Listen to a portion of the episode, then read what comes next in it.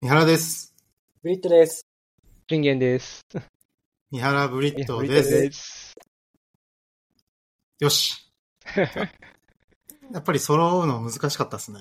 あの、最初の、いい、その、三原の部分を合わせるのは難しいですね。後半、そうですね。そう、後半、途中から乗っかる感じでいきました。ですね。うん。確かに難しいわ、これ。ちょっとまたもう一回あるんで試して頑張っていきましょう。 はい。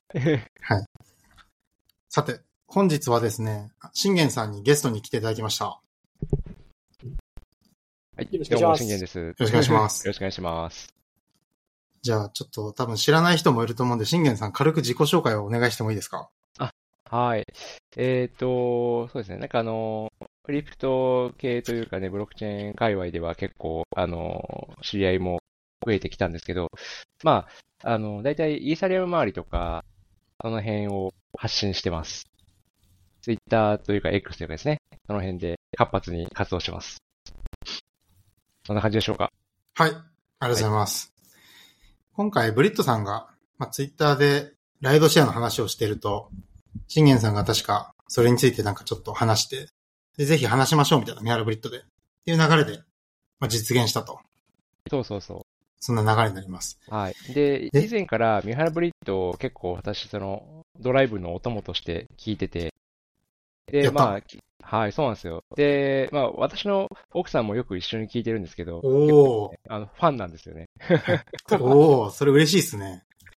そう、全然、あの、別になんか、ね、あの、クリプト系とか、まあ、一応知ってるけど、多少思ってるけど、その、特別興味があるわけじゃないんだけど、面白いという感じですね。めっちゃ嬉しいですね、それ。うん絶妙な面白さがあるんで すよ。本当に。嬉しい、嬉しい。はい。じゃあ、今回はですね。はい。あ、どうぞどうぞ。はい。あ、そうですね。前、前編は、まあ、なんか雑談というか、ミハルブリットについてみたいな話をうんうん。深掘りさせていただいて、で、後半、後半で、ライドシェアの話を、まあ、またするというような感じで進めていきます。で、最初にちょっと、しょっぱな宣伝なんですが、ちょっとタイムリーなので、共有させていただくとですね、あの、私、シグノスっていう会社を実はシンガポールでやっていてですね、ビットコイン特化で、まあ、いろいろ、プライベートバンクとか、ウェルスマネジメント的な形でいろいろこう事業を展開してサービスを提供させてもらってるんですが、そのうちの一つで移住、海外移住みたいなものをやっていまして、で、2月21日ですね、来月の21日に、あの、バンコクの移住視察っていうのを開催するので、まあちょっと興味があって、バンコクちょっと移住検討してたんだよなっていう人は、もしよかったら応募してください。リンクを貼っておきます。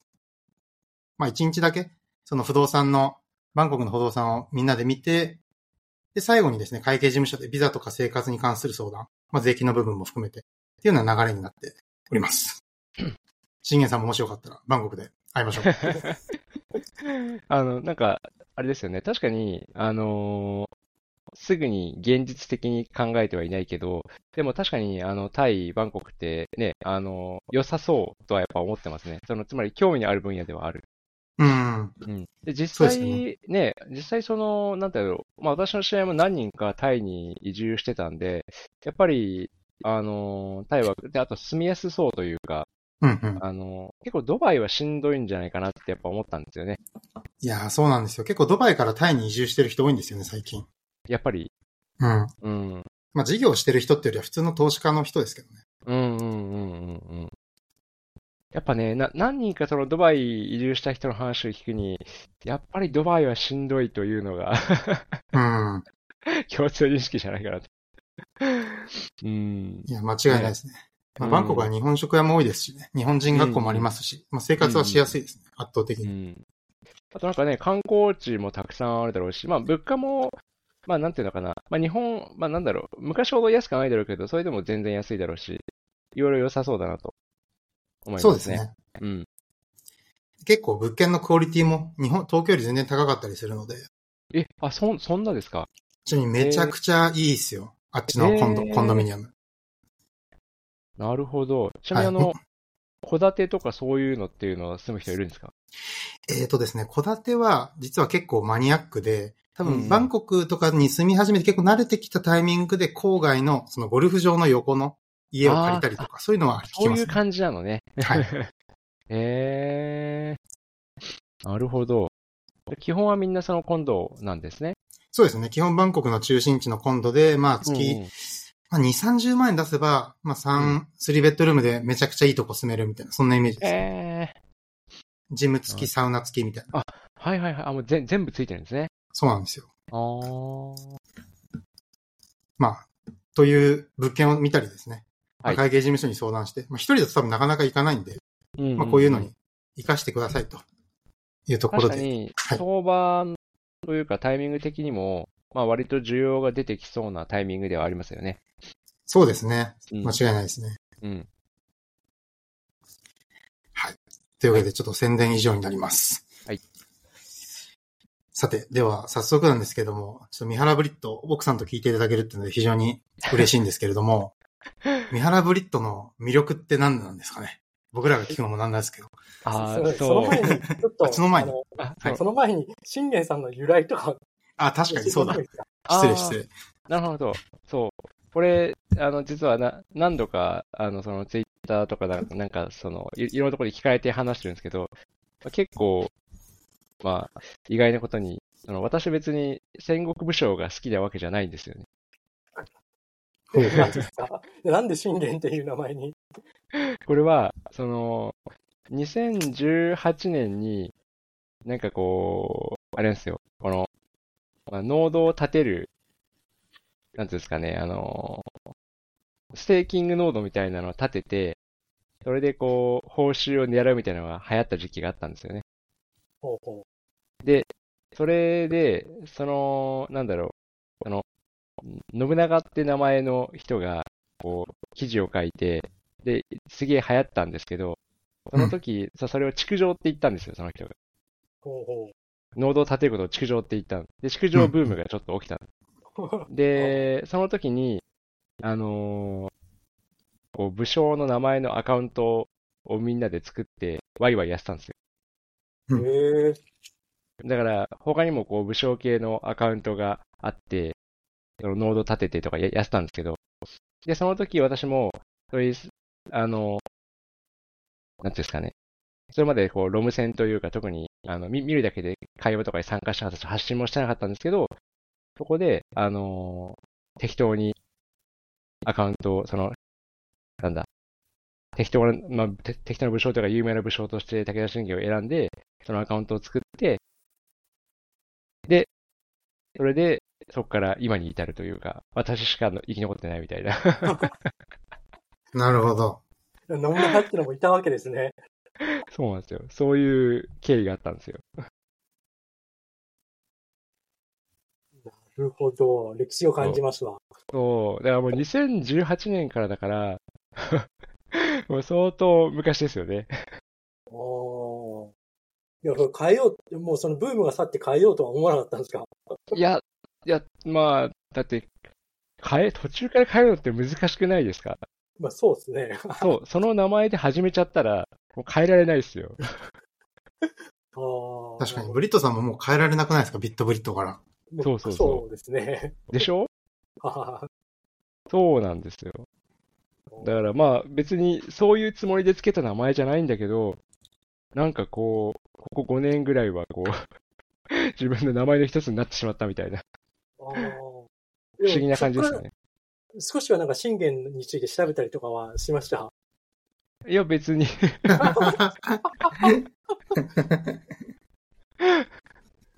なるほど。そんなしてないですね。なるほど。わかりまました。ありがとうございます。 す。はい。 ブリットさん的には、なんかそういう武将の話をちょっとしたかったっていう。いや、そうなんですよ。てっきりもうなんかその戦国武将大好きで、あの、そういうふうな名乗ってると思ったんです よ。全然違ったっていう。なるほど。まあまあでもあれですね、なんか機会があれば調べたりするかもしれないですね。あ、ぜぜひ、あの、雪村チャンネルっていうのがですね、本当面白いので、あ、はいはい。わかりました。そうそう。あの、雪村といえば武田ともつながりありますからね。うんうんうんうん。ななるんかほそどの、ね。そのチャンネルはなんか一人ずつなんか武将を紹介していく感じなんですかいや、そういうんじゃなくて、なんか物語仕立てて、こうなんか、その合戦とかのを、こう、あの、解説するんですよ。うんうん。だから、あの、紙芝居じゃないですけど、なんかこう、ど動画、あの登場人物がこう掛け合いして、で、その、せんあの、合戦の時の、あの、その、軍の動きをこコマにして、こう、やるんですけど、その、BGM がうまく、すごくうまく使ってて、臨場感がすごいんですよ。あ、こへーこで援軍来たらめっちゃ熱いじゃん、みたいな感じの演出がすごいんですよ。えうん。ーあれですね、すごい、なんつうか、凝ってるというか、そうそう、すごい凝ってるんですえよ。それってこう、こ個人がやってるんですかそうそう、個人がやってるんですよね。えー、すごいな。うん。あ、いいですね。それは普通に楽しめそうなんで、ちょっと見てみますよ。ぜひぜひ、お願いしまうす。んうん うん。はい毎回ブリッツさんがそれを勧めるんですけど、まだ実は3日も見たことがなく て。ちょっと頑張ります。あ、ぜひそうそう。そう、この、あのー、三原ブリッドの面白いとこなんですけど、はいはいはい。この、三原さんとブリッドさんの、この、噛み合わなさみたいなのが、すごく面白いんですよ。で、大体、パターンとして、こう、二人のどっちかが熱く語るんだけど、もう一人の方は、全然興味なくて、ふー、そうですか、みた いな。この、確かに。温度差が絶妙で、でいろんな話題が、ね、かなりいろんな話題を扱ってるんだけど、うんこれうんなぜかほとんどの場合、それが起きるんですよね。そうですね。そう。そうなんですよ。なるほど。結構でも最近僕ら頑張ってませんかまだ、まだ足りないですかね。そうです。いや、そうそう。歩み寄り、そうですね。あの、前はよく長い沈黙があったんだ けど、最近減りましたね。それは実はあれなんですよ。このうん収録アプリが、うんあの、サイレントっていうのを消してくれる機能があって、ほうほうほうほう。それで消えちゃってる可能性はありますね。そういうこと か。カットされてんだ。カットされてるかも。消さない方がいいかもしれないですね。そう、あ のね、謎のね、長い沈黙がね、ああれ止まっちゃったとか思うんだけ ど、実は止まってないみたいな。 あれ面白い ですよね。はい。そうだったのか。あれはね、むしろあっていいと思いますよ。なるほど。わ、かあれりはまあれした。でね、味わいがあるんですよ。うん。そっか、じゃあ最初と最後だけ消して、あとは全部沈黙は残します。うん、うん、うん。そうそうそうそう。そう。なんか、あのー多分ね、聞いてる人ね、な沈黙を挟むと、あれって感じで、こう、結構、こういう、ポッドキャストって流し聞きするじゃないですか。そうですね。なんだけど、逆に沈黙が挟まると、あれって感じで 引っかか、引っかかるんですよ。だから、沈黙が逆に注意を喚起するんですよね。面白いですなるほど、なるほど。そう。そうなんですよ。確かに。我々、ポッドキャスターとして、致命的に相手の話を盛り上げないって いうそう傾向が。そこが逆に味わいを出してるんですね。なるほど。で、なんかけ結構更新はコンスタントなので、あの、忘れないし、うん。うん。 意外にね、面白いんですよ。その辺のチャンネルより全然面白い。ああ、それ嬉しいですね。あと、あれですね、扱うテーマもね、あ、まあ、あのーまあ、まあ、私のその興味の分野が近いからっていうのもあって、あのーまあ、でも、てか、いろんなテーマ扱うからな。まあ、それで結構引っかかるとこ多いのかもしれないですね。興味を持つところに。 なるほど、なるほどうん、。うん、うん。でもあれなんですよ。実はここだけの話なんですけど、 うん。 あの公開するんですけど、あの、そうですよね。はい。なんか正直ですね、あの、視聴回数っていうか聞かれてる回数、うん、最近全然伸びなくて、うん。あー、難しいですね。完全に頭打ちですね。とはいえでもなんかこれをもっとたくさんの人が聞くようになるとも思えないし、そうですね。限界なのかもしれない。え、ちなみに、ど、どれぐらいなんですか視聴回数。ざっくり、まあ、平均押しなべて120とかぐらいですね。1エピソードあたり。つまり、もう固定ユーザーが聞いてる。そうです。みたいな、完全に。そうです。愛されてまああー、なるほど、なるほど。あ、そこで、減りはしないんだけど、増えもしないみたいす。な。そう。減りはしないんですけど、全然増えないっていう。もう借り取った感がありますね。なるほど。あ、でも、あの、私、今回は少し協力しますよ。あありがとうございます。多分これでめっちゃ増えて、またへ120に戻る気がします。あ、そうそ うそう。そうね。あの、ちょっと宣伝すると一瞬増えて、うん。で、それでまあ、でも少し固定が増えるかもしれないですね。面白かったらね。まあ確かにそうですね。うん うんうん。なんか、あの、こういうのって、あのー結構話そうといえば多分いくらでもいろんなテーマ話せると思って、うん。うん。確かに。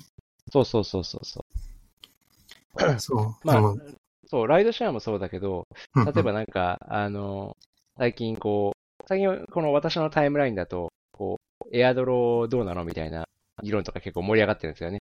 はいはいはい。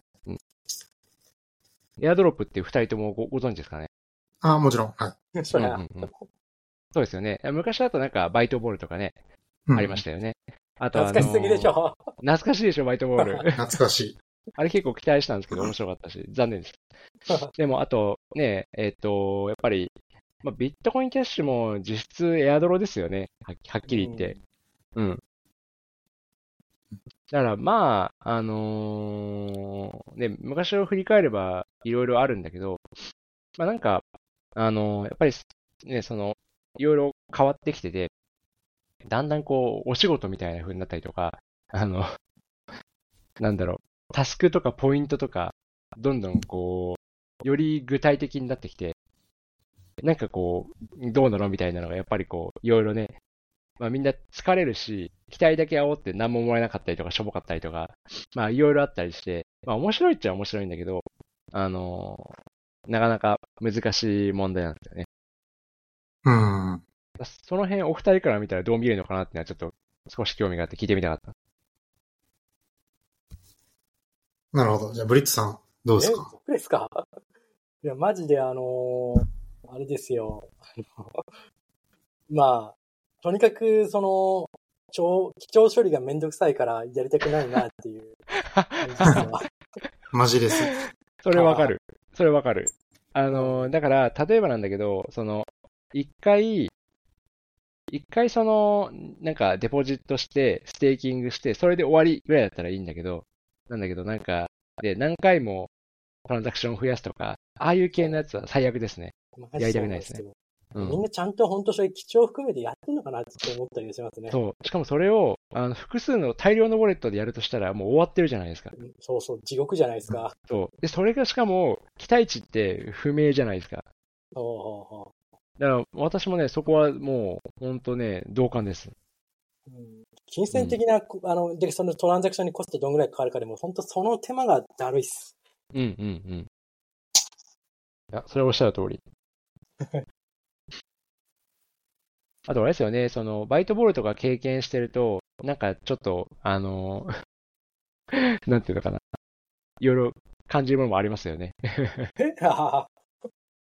そうですね。一時期、そう、ババイトボールって昔ね、持ってるだけで、毎週だか、毎月だか、トークン降ってくるみたいなのあったんですけど、あれ、なんか、一時期盛り上がって値段上がったけど、どんどんどんどんこう、売られまくってみたいな風になりましたもんね。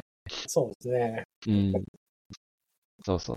そう。三原さんはどうですかいや、僕は正直ですね、あんまり、その、いいわゆるエアドロ活動みたいなのしてないんで、うんうん。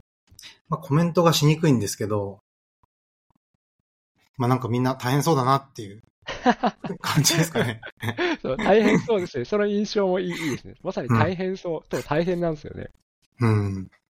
しかも、もらえる額わかんないわけじゃないですか。なおさら大変そうだなっていう。そうそうそうそう。だからなんか、何もしないで降ってくるみたいなコメントもあったんだけど、むしろ真逆で、大変ですね。 うん。ねなるほど。でも、我々実はそんなに、そういうクリプトとか暗号資産系の話そんなにしないですよね、実は。そう、実はしない。そううそうそう。うん、おっしゃる通り。むしろ意識的にしてないみたいな部分もあったりなかったり。いそうなんですか。や、まあどうだろうな。なんか、ニュース解説系って結構、ポッドキャスト多いじゃないですか。うんうんうんうん。あっち目指しちゃダメだなと思ったんですよ。あー、なるほど。そういうことか。あ、なるほどね。独自性というそうでか、す差別化というか。まあー差別な化るほっていうのと、単純にめんどくさいっていうのもあって、 追うのが。ど そうですね。あたら、どんどん新しいの出てくるから、追っかけるのめんどくさいですもんね。そうなんですよ。まあだから、そうですね。結構なーなー、なーなーじゃないけど、まあこんな感じでやってますね。うん。あとは、あれですよね。あんまりテクニカルというか、専門的になりすぎると、そうすると、こう、視聴者を選んでしまうというか。そうですね。うん。それもありますよね。間違いない。確かに。納得です。まあ、あと相場の話とかも最初ちょっとしてたんですけど、投資チャンネルなんで一応これ、うん投資カテゴリーなんですけ ど、あ びっくりするぐらい伸びなくて投資系の話。なるほど。多分、投資カテゴリーだと認識してる人ほぼいないと思うんですけど、このチャンネル。そう、そう、そう、そうですね。うん。 そう。だって投資の話しても誰も聞かないんだもん、みたいな。そんな感じはね、ありますね。うーん。そうですね。そう、確かに。うん。あ、そうそう。あの、チャンネルの話で言えば、前回かなんかで、あの、求人のマッチングサービスの話をしてたじゃないですか。はいはいはいあうん。で、まあ、あのーそのなんだろう。大手とか有名なところは、同じ、お同じ料金を支払っても、サービス料を支払っても、大手は、大手や有名なところは恩恵を大きく受けるのに、弱小のところは搾取搾取されるだけみたいな話をしてて、まあそれって本当そうだなと思って。で、多分、そういうのって、まあ、それだけじゃなくて、いろんなところで結構あると思うんですよね。こう、弱者が肥やしになって、で、まあ、一部のクジラや大口が、の、なんていうのかな、あのそっちが儲かるというか、まあ、恩恵を受けるみたいなので。 うん、全くですよ。ん。うん。だからまあ、まさにそれもそうだなと思いましたね。なるほど。なんか、ブリットさんの声が今突然大きくなった。なんかいきなりうん音の感じが変わりましたね。あ、マジですか。そうそうそななんか、ま、マイクが勝手になんか音量下がってました。あ、なんかねめ、め、めちゃくちゃさっきまで声小さかったのに、いきなりちょっとでかくなった。あ、マジですか。すいません。ちょっと下げよう。よいしょ。下げました。で、まあ、あと、ブリットさんが前話してた、なんか、家庭教師をした時の話もそうなんですけど、その、ね、勉強別に好きでもなくて、向いてない人が、無理やり、その家庭教師雇って、その、あんまり好きでも適性もない、ね、その、なんだろう、学歴系のところで、リソースや資金を費やすのって微妙だよね、みたいな、そう、要要するにそんなことを言ってたと思うんですけど、まあ、あれも、そこも似てると思ってて、みんながみんなね、同じところにとりあえず乗っかるっていう風になると、結局その、下の方の人は肥やしにされるだけだなって思うんですよね。いや、全くですよ。ねえ、それマジありますよね。うん。で、その、ね、結局、その、SNS とか、まあ、投資とかいろいろしてると、その、感じるんですけど、そのネットワークの大きさっていうのが、まあ、一つの価値になるんですよね。だから、その、肥やしになる人とかが、たくさんいる方が、当然その上の方の人は、その恩恵を得るわけでうん。だから、みんなが脳死で、その入ってくれるというか、参加してお金を支払ったり、労力を支払ったりしてくれると、そうすると、上積みの人が、ばかりが恩恵を受けると。でも下の人の方は、この、支払った手間とか、お金とかに対して、何もリターンを受けられないという。そうですね。うん。ものすごく感じますね、そういうの、社会で。うん。というのをね、あの、ポッドキャスト聞きながら思ってました。あ、はい。なんか印象に残ったエピソードとか、ベストバウトとか、なんかあります この回が面白かったみたいな。いや、結構たくさんあるんで、そう、まあまあ、そういう意味ではね、そのさっきの、ブリットさんの家庭教師の話とか、まあ、あとまあ、はいライドシェアの話、まあ、ライドシェアの話はちょっとね、盛り上がんなかったんであれなんですけど、うんうんそうですね。古いのになるとちょっと忘れちゃうから、すぐには思い出せないんですけど。確かに。うん。あと、ジョジョーさんが結婚した話はびっくりしましたね。あ あれはびっくりした。あ、確かに。うん。そうですね。まあ、ちょっと考えてなかったので、パッと出ないですけど、あ全然。基本、基本全部聞いてますよね。ありがとうございます。思った以上になんか全部知っててびっくりしました、エピソード。 マジでびっくりしました。あちゃ、ちゃんと聞かれてるんだな、みたいな。うん。ちちなみに、あの、さっきあの、えっと、なんだろう、あの、クリプト系の話があんまないってあったじゃないですか。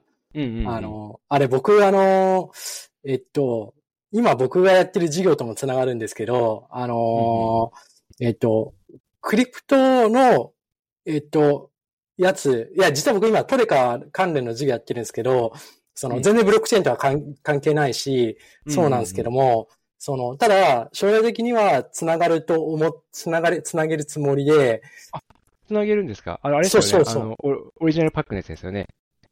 えああ、いえあのや、それね、あの、やら、やるのやめ て、えっと、あ、があグレー、グレーすぎたのでやめた。いやいや、えっと、と、あの、あまりの競争過多になりすぎていて、なるほどね。もう、そうそう自動車なんですね。そうそう。た、ただ、あのーあれです。あのー所有権の移転だけの、そのカ、カードを移転するフリマみたいなやつ。ああ、なるほど、なるほど。あ、あれはもうリリースってあって、明日大々的にこう、キャンペーンや、始めるつもりであ、そうなんですか。要は、あれですよね。つまりトレカの売買の需要あるんだけど、そのトレカのものを送ったりするっていうのが、まあ無駄なコストと手間を発生させているので、そこをもう要は、権利だけ売買するようにするみたいな、そんな感じですかそうです、そうです。だから RWA の、あの、うんコンセ、あの、コンテキストにはなっていると。はいはいはい。なるほど。でなるほどなんか、他にも、なんか一箇所やってるところがありましたね、それ。リキーズですよね、多分。ポケモンカード、あの、あの中野大輔そうさんそかなう、大輔さんのところのうんリキーズですね。うんうんうん。まあ、あそこも、あそこ全面的にこう、ブロックチェーンを押し出していて、ほうほだから、あの、ああ、そのままブロックチェーンで頑張ってくれっていうふうには思っているという感じう。です。あああ、なるほどね。確かに、そうそう押し出さない方がいいですね。あ、そうなんですよ。うん、わかります、そこは。うん思います。うん。でも、どう考えても、その将来的には繋げやすいじゃないですか。あ、そうですね。本当そう思いますよ。うん。そうそう。で、でも、多分そういう話をすると、多分僕の予想だと、その、えっ、と、まあ、ビットコイナー的な人からすると何言ってんだこいつらみたいに僕は言われると思っていて、おー。なので、あんまだからそこを、その大っぴらにはあまりは言いたくはないけど、実は将来的にこれ、ブロックチェーンとかの話を結びつくんだぜ、みたいな感じで勝手に思ってるって感じなんですよ。うんうんうん。なんか、もともと裏側の技術ですもんね、こういうのね。そうそうそうそう。そうそう。で、だから僕はあの、あの、今やっ てるトレカスアップっていう名前なんですけど、あの、べあの、裏側はブロブロックチェーンですよって言ってもいいと思ってるんですよ。 ただのあ RTB が裏側にいるだけですけど。その、ある程度、その知名度を得た後で、実はっていう方が、まあ私はいいいいと思いますね。そうそう。だだし、実際にはブロックチェーン使ってないけど、うんうん。 あとその、ね、必ずしもパブリックである必要はないっていうか、そうそうそうここそう。はそうです使い分けだと思っていて、そうそうそうそうう。ん。 でもね、その、なんていうのかな、多分その自動化とか履歴とか、いろんな、その、なん、なんていうんですかね、その取引とか、まあいろいろ含めて単純に便利だと思いますよね。そうですね。うん。で、そ、いいうでいすずねれにせよ、その、うんまあ、僕のこの事業が当たって、その世の中かになんかこう、もてはやされるようになった後に、うんえっ、と、そこら辺ぶち上げたいなと思ってるんですよ。うんうんうんうん。いいです ね。だから本当、あのーそうそうそう、あの、チケミーとかもそういう意味で面白いですよね。あ、そうそうそう。チケそうッなんトでっすて言っよてるじゃないですか。何でもチケット。そうだからそう何でそもう。トークンって言うと、ちょっと、あのー多分、ダメなんですけど、あえてチケットって言い方をしていて、そうだから、あのー私、新しいもの好きだから、いろいろ触りますけど、でも多分、世の中のほとんどの人は、新しいものってやっぱ嫌なんですよ。不安なんですよああ、だからトークンだと不安だけど、チケットなら OK なんです。うんうん。身近だから。そう、け、結構僕もあそこを結構か監視というか、ウォッチしてて、あの、売り上げとか出てんのかなってすげえ気になってるんで すよ。うんうんうん。だからあれじゃないですか、なんか直接話聞いてみたらいいんじゃないですか。いやー、聞いてくれますかね。で、その上で結構調達してるじゃないですか。あ、してます、してます。いや、だったら僕らも調達できていいじゃんって思ったりするんですけど。うんあとそう、チケミ見てて思ったのが、最近その、スタートアップの代表とかが、その、自分自身のキャラクターをアイコン化して売り出す傾向が強いなと思ったんですよね。はいはいはだい。から、チケミの人はチケオでしょはいはい。うんで、あと、あのーなんだっけ、モゲチェックの日はなんか、モゲサワとかなんかありますよね。え、そう、模擬チェックは知らないです。へ あなんかあれですね、じゅ住宅ローンのやつですね。え。そう。で、あと、あのーこの前、WBS で見たのが、なんだっけな、あのー伝統工芸というか、まあ、工芸品なんですけど、それを扱うスタートアップなんだけど、その代表が、なんと出家してインド層になってうん、とかやってるんですよ。ああ。これって、で、あれってなんか本人はなんか宗教、宗教的なものを扱うのに、なんかビジネス的になりすぎるのは良くないから出家したって言ってるんだけど、私どう見てもこれマーケティング狙いだよなっていうふうにあ思ったんですよね。で、海外にも展開したらしくて、その時、でその番組でもなんかインド層の格好して登場するし、めちゃめちゃインパクトあるんですよ。へえ。で、今ってそのね、あの、アテンションエコノミーとか言って、この注目が集まるところに、 つまりこう、どんどん集中していくっていう傾向があるじゃないですか。ああ、そうですね。なので、そうそう、その会社の製品を売るために、あえて代表が自分をアイコン化するっていうのは確かに有効だなってそういうのを見てて思ったんですね。うんうんうん。うん。